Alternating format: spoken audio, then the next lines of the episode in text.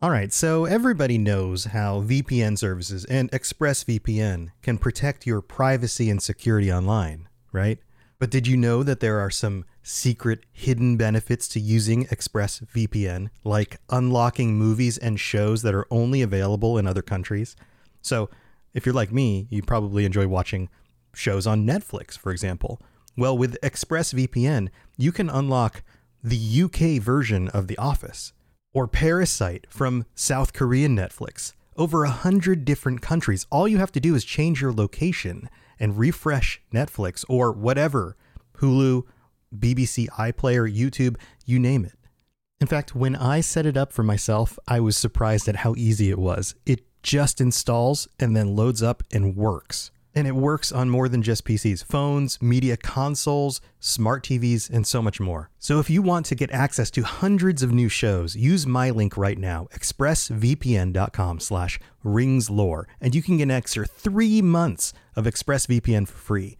That's expressvpn.com slash ringslore. expressvpn.com slash ringslore to learn more.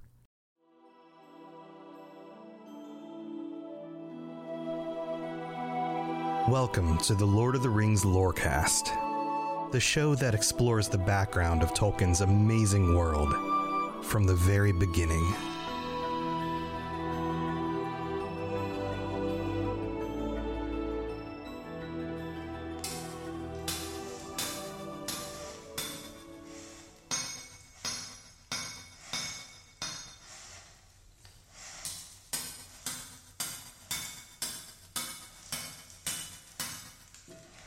The forging of the rings probably sounded something like this. This is blacksmithing. Lots of heating metal, pounding it into a shape. In the case of the rings, they were probably cast in some sort of die and then fired. With other elements included. We don't really know the process because it was magical, and it was something that Sauron had taught the elves to do. And at this point in the story, they had no idea that these magical rings were going to be used against them and against all of the other free peoples of Middle Earth. And we know from the stories three rings for the elves, seven for the dwarves, ten for mortal men. But what did that actually look like? And what was it like to be somebody who was offered one of these rings? In today's text, we're given a rough description. That's the best way to put it. So much of this book, as we've been discussing it, and as I've mentioned before, is vague. We get these general statements, this kind of an overview look. But even in that overview, we get some insights and some specifics that sometimes people gloss over. And as we go into this, I want you thinking for yourself, not from the perspective of somebody who has watched the Lord of the Rings movies or read the books, somebody who knows the end of the story and how dangerous these rings are, but from the perspective of somebody on the ground there at this time who didn't know how dangerous Sauron actually is. What is it like for them to be offered one of these rings? Especially one of the dwarves or one of the men. Hey, here's a magic item. I made it for you says a wise and kind and friendly looking person. And maybe that's exactly what they are. Or maybe they're Sauron. And they're using these rings to turn the wills and the wants, the hopes and the fears of the people of Middle Earth against them. And isn't that exactly what happens in our own world? Today we're digging into the three, the seven, and the nine.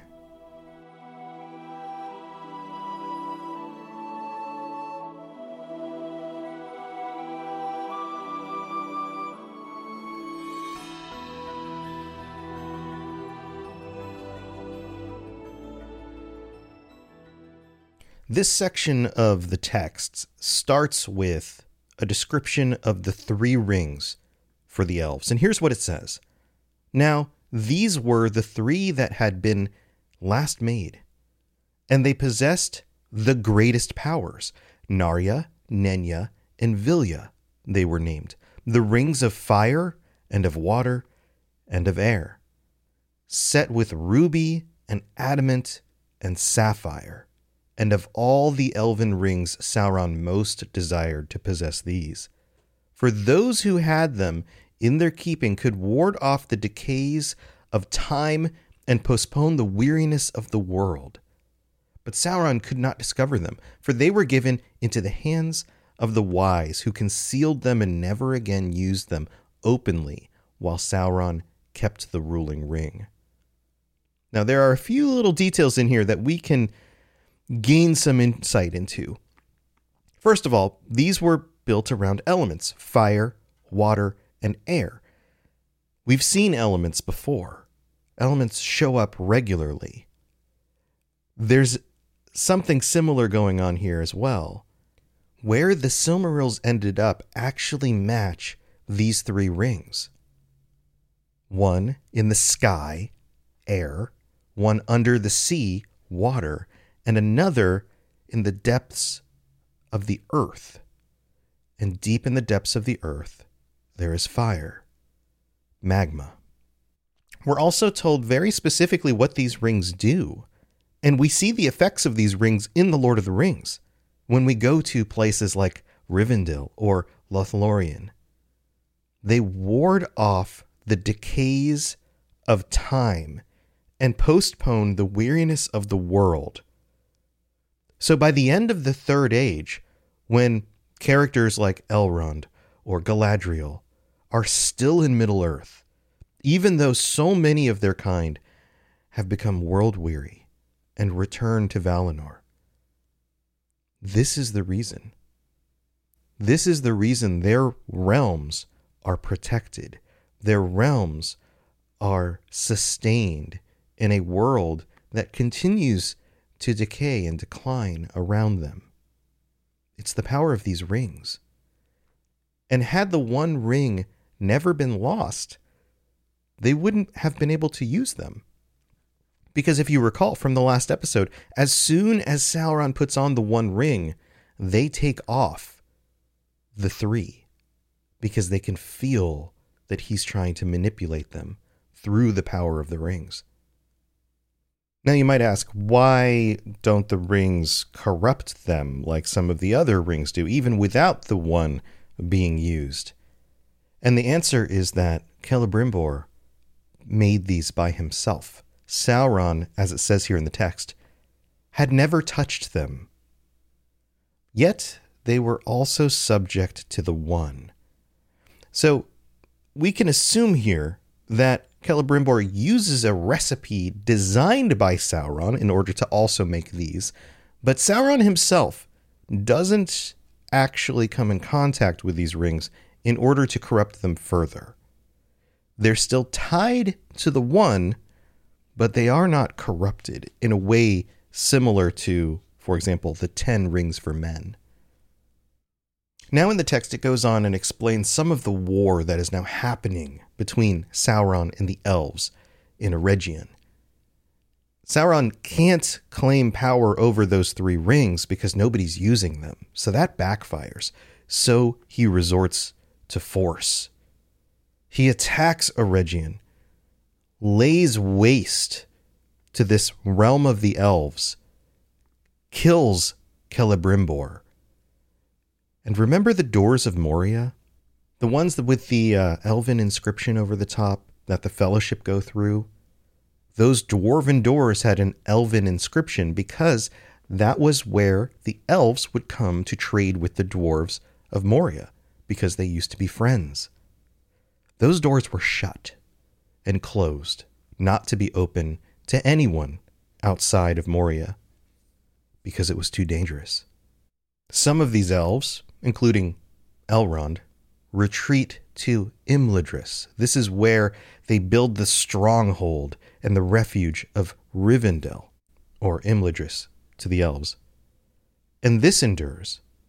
And some of the other elves return to the shores, to where Gil-galad is, and Círdan the shipwright, and Lindon. But the rest of Middle Earth, now occupied by men and dwarves, is left to Sauron. He has consolidated his power and raised armies of dark things, orcs, trolls, whatever else he can get his hands on, much in the way that Morgoth did. And he's dominating the rest of the races. And then we learn more about what happens to these other rings. It says here seven rings he gave to the dwarves, and to men he gave nine. For men proved in this matter, as in others, the readiest to his will. And all those rings that he governed, he perverted the more easily since he had a part in their making, and they were accursed. And they betrayed in the end all those that used them. Remember, these are different from the three that went to the elves. By their design and in their inception, in their creation, they were cursed by Sauron. He put his hands on them. I would imagine, and it doesn't say here in the text, that that means some amount of his will his energy went into them, but not like the one. Very different. So, what do we know about the dwarven rings, the seven?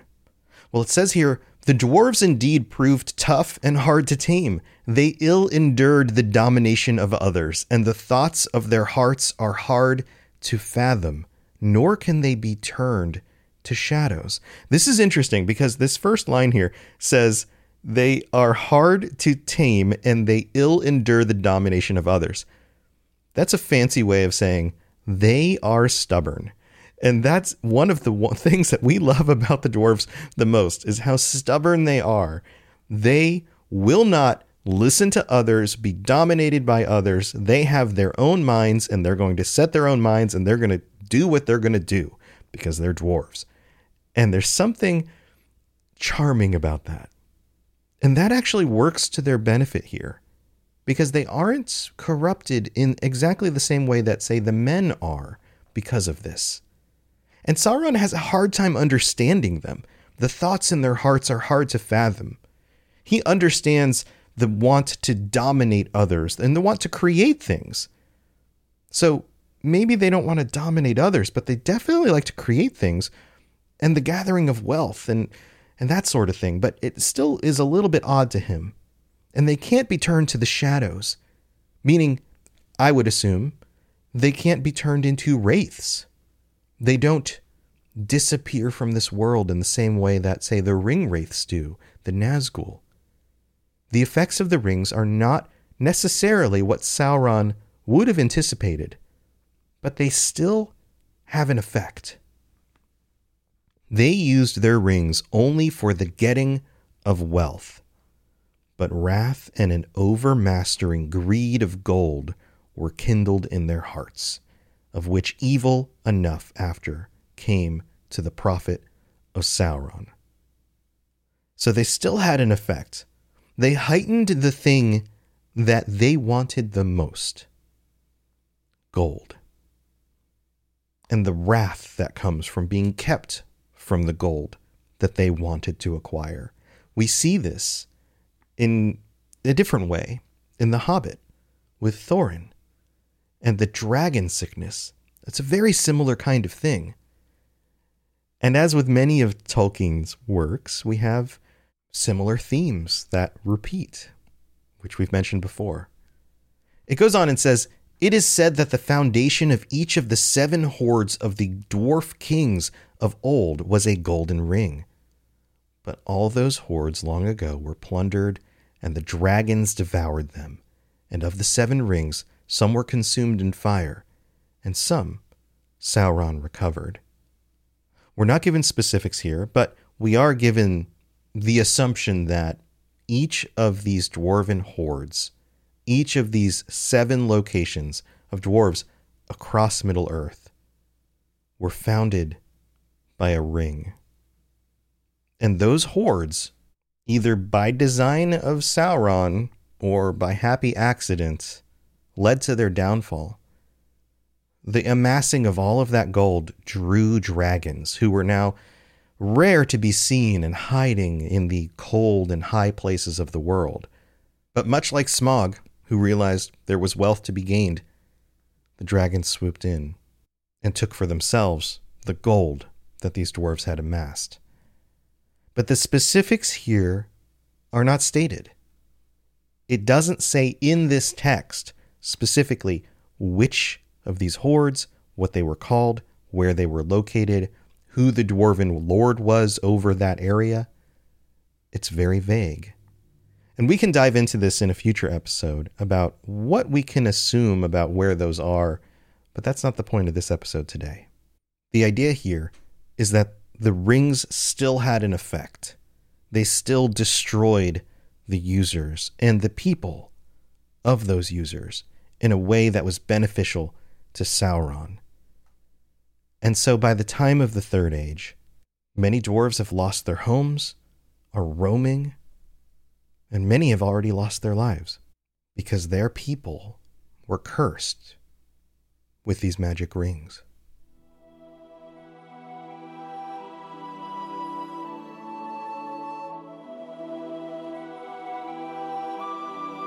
So let me tell you a little story. You know that we get sponsors on these podcasts, and Eufy, who does these smart locks with video cameras in them, reached out and they sent me a smart door lock with a 2K camera, a doorbell, and a finger reader, all the bells and whistles. And I was like, okay, cool. They sent it to me. I already have one on my back door. When I opened this up and installed it, I was like, why didn't I go with Eufy to begin with? Because this is a step above the one that I've been using. The finger reader just works. The 2K camera is so clear. I can see when somebody's at the front door, if it's Amazon or if it's somebody trying to sell me something. It even has night vision and works in the dark. It makes me feel so much safer. Plus, my son can just put his finger on the door and just come right in when he gets home from school. He doesn't have to worry about losing keys, and you don't even have to change the batteries in these because it's got like 10,000 milliwatt hour battery that lasts for like four months. Go check these out today. Search for Eufy Video Lock, that's E U F Y Video Lock, or visit eufyofficial.com slash video lock to see how you can gain complete control of your door. Again, search Eufy Video Lock. I think you'll love it.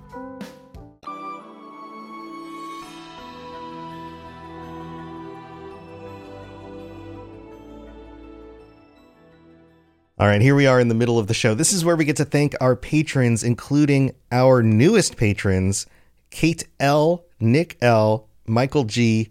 Thank you so much for signing up. Welcome to the Patreon. I hope you are enjoying your ad free episodes or your other stuff that you're going to be getting.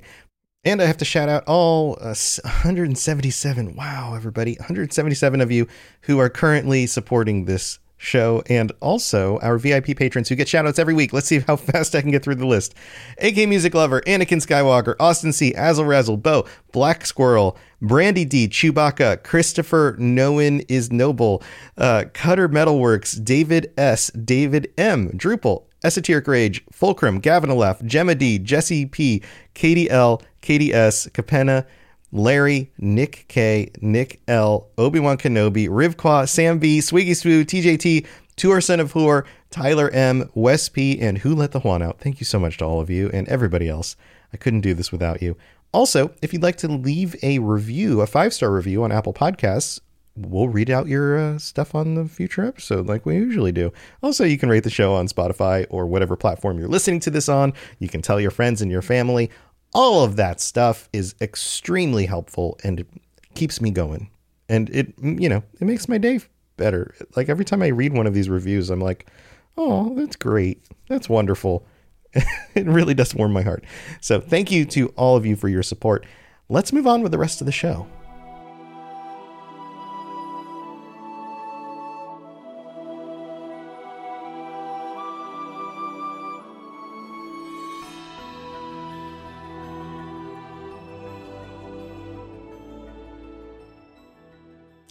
So that's the dwarven rings, and we aren't told exactly how many are consumed by the fire of the dragons or recovered by Sauron. This is another interesting point, though.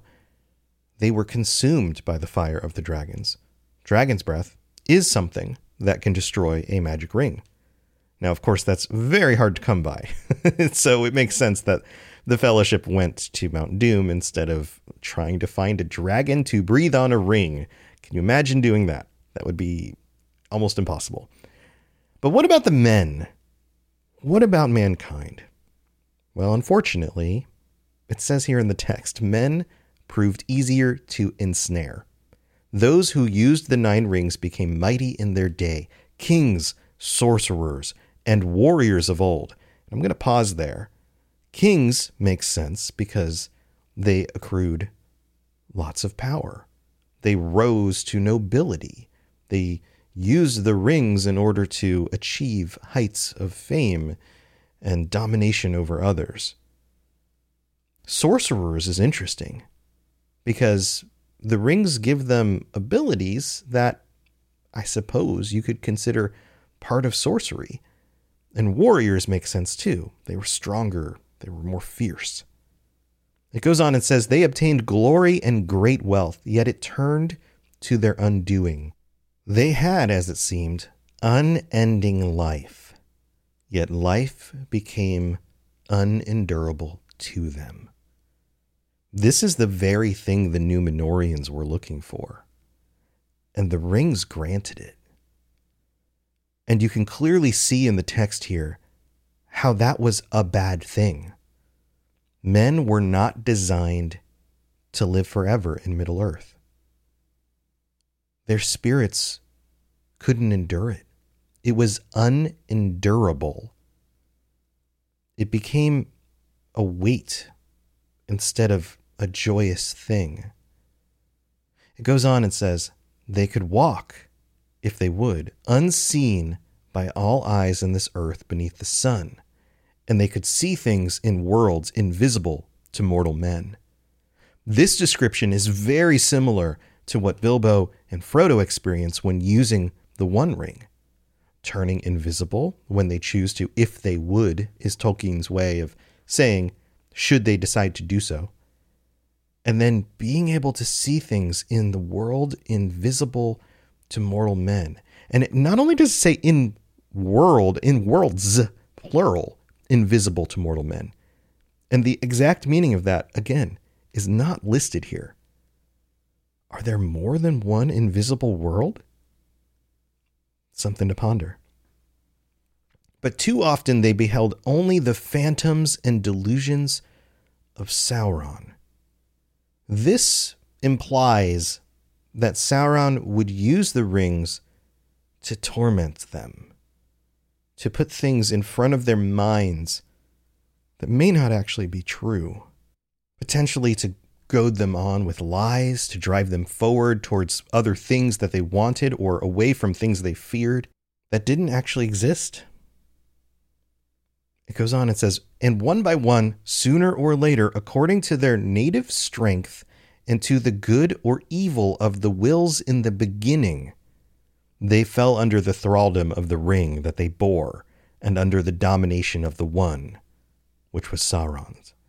This is also interesting because it shows some of the resilience of the hobbits.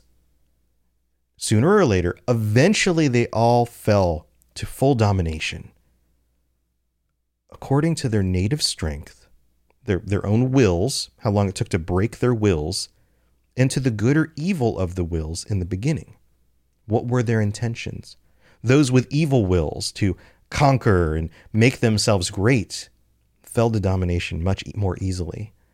But those who had good wills, who even wanted to use the ring for good things, as is echoed in The Lord of the Rings by Gandalf or Galadriel, those people who would want to use that power for good eventually would succumb to it. And the wise knew this in the third age because they saw what happened to so many. And they became forever invisible, save to him that wore the ruling ring. And they entered into the realm of shadows. The Nazgul were they, the ring wraiths the enemy's most terrible servants. Darkness went with them, and they cried with the voices of death. One of the descriptions we get in The Lord of the Rings talks about how the sounds that the ring wraiths would make and their mere presence near mortals created fear, the hair rising on the backs of their necks. Their voices were the cries of death, and yet they were never given death. Does it imply that they were seeking it? They were constantly asking for it and it never was given? Or maybe that through their domination, that is the one thing they could actually provide anyone else from that point on was death, something they never could get for themselves. And in the next few paragraphs, we're given more details about how Sauron comes to power. And all of this is happening before he directly confronts the Numenoreans and Ar-Pharazôn. That moment where the armies are amassed, Sauron sees the power of the Numenoreans and that they are, in fact, more powerful than the armies he's pulled together at this point, which have trounced the elves and driven them to the edges of their lands. And yet he bows his head and allows himself to be captured by the Numenoreans. But before that, these are called the Black Years. It says, The Black Years began, which the elves call the days of flight. And in that time, many of the elves of Middle Earth fled to Lindon and thence over the seas, never to return. And many were destroyed by Sauron and his servants. But in Lindon, Gil-galad still remained in power, and Sauron dared not as yet to pass the mountains of Ered Luin, nor to assail the havens. And Gil-galad was aided by the Numenoreans. So we're given a picture here. Sauron amasses this power, he corrupts the dwarves and the men. We aren't given a specific time frame. We don't know the beginning dates or the end dates for when these happen, but we can tell that this is happening during a time when the Numenoreans are still in league, still friends with the elves, because they're helping to keep Lindon safe. But the elves themselves have been reduced in power to the point where they can't defend their own homelands against the armies of Sauron. So you have kind of a power structure here. The elves, of course, are wise and noble and great combatants, but they don't have the numbers to stand against the armies of Sauron. Sauron's armies are continuing to grow and build, and yet he, by the time of Ar-Pharazôn, is not as powerful as the Numenoreans yet. And the dwarves, during all of this, have been focusing on the amassing of wealth and are slowly losing their kingdoms to dragons. So we can assume that this is somewhere in that middle period of the Second Age, while the Numenoreans were still massing forces against Sauron, were still helping some of the peoples. Yet in this time, many of the men are turned to evil. We're also told a little bit more about Sauron, a mask he could wear so that if he wished, he might deceive the eyes of men, seeming to them wise and fair, which follows. This is the same thing he was doing to everybody else at this point. But he ruled rather by force and fear if they might avail.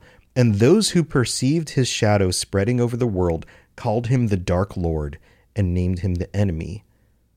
And he gathered under his government all the things of the days of Morgoth that remained on earth or beneath it. And the orcs were at his command and multiplied like flies. This passage might imply some command over Balrogs, like Durin's Bane, but Durin's Bane doesn't seem to ever have been in association with Sauron, as far as we can tell. But what other things under the earth is he commanding? Spiders? The orcs and goblins that live in the ground?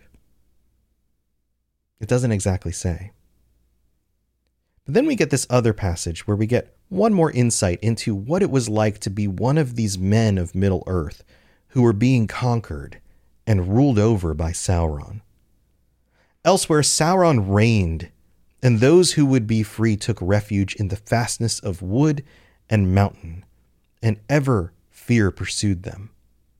And I'm assuming this both means men and elves are basically pushed out of the civilized areas into the wilderness in order to maintain their freedom because they fear Sauron. In the east and south, well nigh all men were under his dominion, and they grew strong in those days and built many towns and walls of stone. And they were numerous, and fierce in war, and armed in iron. To them, Sauron was both king and God, and they feared him exceedingly, for he surrounded his abode with fire. And again, we don't get details on that. Was Mordor ringed in flames? Is this just a reference to Mount Doom? We don't really know. But we do know that the people in the east and the south, from this point forward, were severely, severely corrupted by Sauron. And they worshipped him as both king and God. It's no wonder that these people came under the sway of Sauron again in the Third Age so easily. They were never really free of his influence. So that's the description we get about the three, the seven, and the nine rings and how they influenced the middle of the Second Age, at least in the text of the Silmarillion. I hope you have a wonderful week, and I'll see you next time. Thanks for listening to the Lord of the Rings Lorecast. If you'd like to learn more about other fantasy worlds, check out my other podcasts, The Elder Scrolls Lorecast, The Witcher Lorecast, and more at robotsradio.net. If you'd like to reach out, I'd love to hear from you. Send me a note on Twitter at robots underscore radio or join our amazing community on the Robots Radio Discord. There are links in the show notes, or just search Robots Radio Discord or find the link on robotsradio.net. I'll see you next time.